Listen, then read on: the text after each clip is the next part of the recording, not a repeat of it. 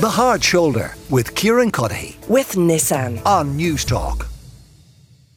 Coming up now is Jess Kelly, our technology correspondent, on National Clean Your Virtual Desktop Day. Can you believe it, Jess? I've been happy, day. Happy National Clean Your Virtual Desktop Day. I mean, who else would you be talking to about this? Only me. It is one of those nonsensical days, but I also get excited when it comes around because you know me, I love a system. And what mm-hmm. irks me, we're, we work in an open plan office. And nothing annoys me more than when I walk from the kitchen to my desk and I see people's desktop and it's cluttered with junk. We're not talking about this is the virtual desktop, so the screen. Your- We're not whole- talking your about people's monitor. actual desk. No, well, that annoys me as well. That's for another day's item, I'm sure. But no, it's it's the monitor. So when you look at your desktop, your computer, whether you're on a laptop or a PC, how many icons are on it? Oh, on mine, it's oh god, uh, I don't know because I I never turn mine off. this is- and I never minimize the uh, Internet Explorer, the browser window. That's just always open, and the That's so bad for your on. machine. That is so bad for your machine. You should never do it. So don't be Kieran. But one of the things It's a that machine, like. Yeah, but the machines run slower. So if you have, if you're like Kieran, you have a million and one tabs open all the time and you never restart your machine, that's bad.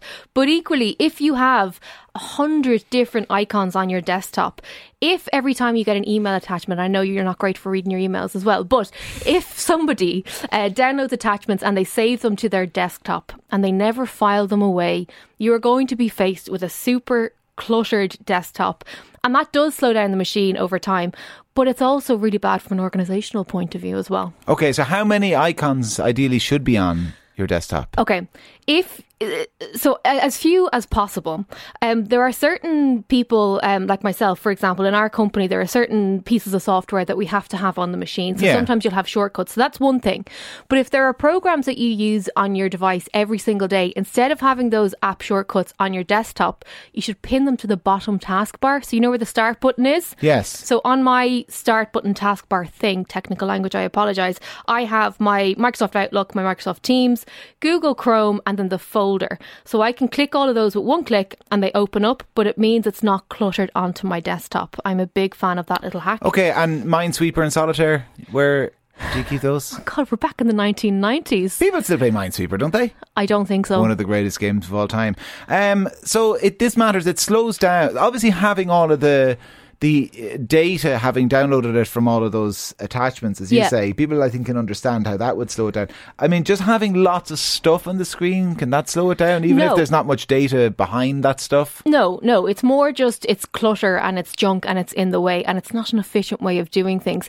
I do know people who do save every single thing to the desktop and it just doesn't work. So if, you know, you're working on multiple projects at once, please take time today and organize the files. If you've multiple Word docs, for example, relating to a particular project, move them into one folder. And then, when that project is complete, move it to a server, an external hard drive, or the cloud. You do not need to have tons and tons of files saved to your device. It is just not good.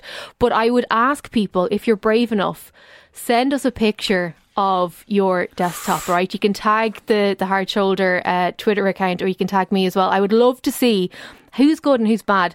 You know, it's the same when it comes to phones.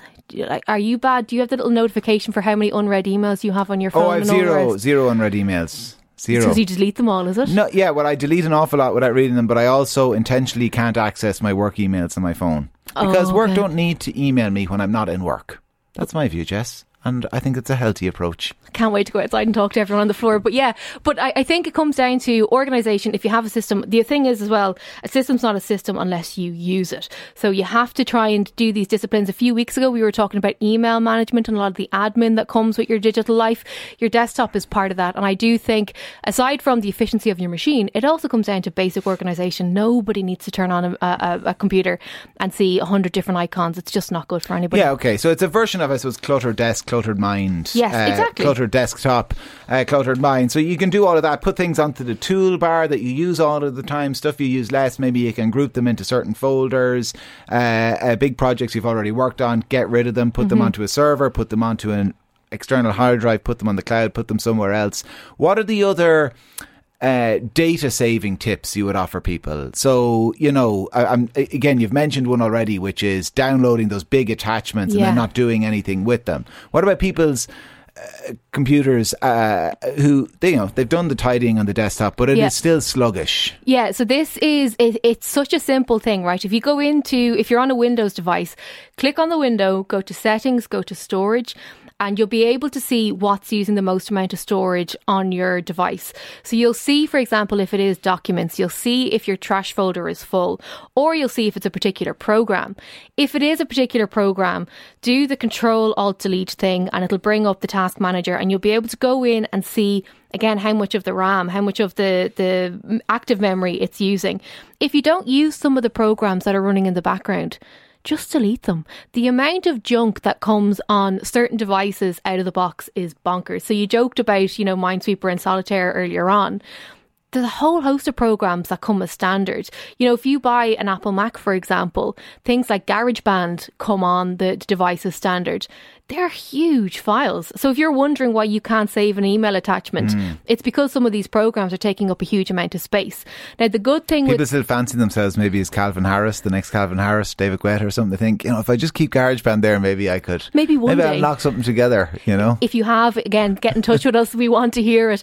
But I think be mindful of what's taking up the space. Don't have stuff on the device for the sake of it. Now, I have to say, just as an as a disclaimer, if you're using a company device, do check with your tech department before you uninstall or reinstall or get rid of any programs. I don't know, was it uh, Jess Kelly who told me this piece of advice, but um, on my iPhone, if you get to the point where you're getting warnings to say, you know, storage is full, you can't take this photo or this video, whatever it happens to be, try and buy a movie from iTunes, like a huge movie, like mega file, like three hours long, couple of gigabytes, and Apple want to sell you that movie. They they desperately want to give you to for you to give them money, so they will tidy up your phone for you. Yeah, look, that's not uh, the. It's not an exact science, is how I would say. If you want to clear They kind of scrub up some of the, the, the, the dirt, though, don't they? A little bit, yeah, they they Just make sure you up. don't then click yes. I actually want to buy the movie. At yeah, the no, don't do that because you could end up spending a fortune. The best tip, and I guarantee you, every single person will have this. If you use WhatsApp, go into WhatsApp, um, go into the chats, the chats that are most active on your phone. We all have that friend group or that family group that can't go two seconds without sending a photograph Oh, yeah. or a meme or a video. If you go into that particular group that's always active, and then if you tap on the name, it'll pull up all of the media that's been sent, and you can delete it in bulk. And it means that that stuff is not being stored on your phone because a lot of us will have our settings so that every single time somebody WhatsApps you a picture or a video or a meme or something useless, it's getting stored to your device. So these small little tips, it may sound ridiculous, but I guarantee you it'll make a difference if you do a bit of a declutter. Lots of good advice from Jess Kelly. One piece of bad advice from me, which is to try and download Jurassic do Park that. onto your phone so that Apple will clean it up uh, for you. Our technology correspondent, Jess Kelly. Jess, thank you very much uh, you. for that. The Hard Shoulder with Kieran Cuddihy. with Nissan. Weekdays from 4 on Newstalk.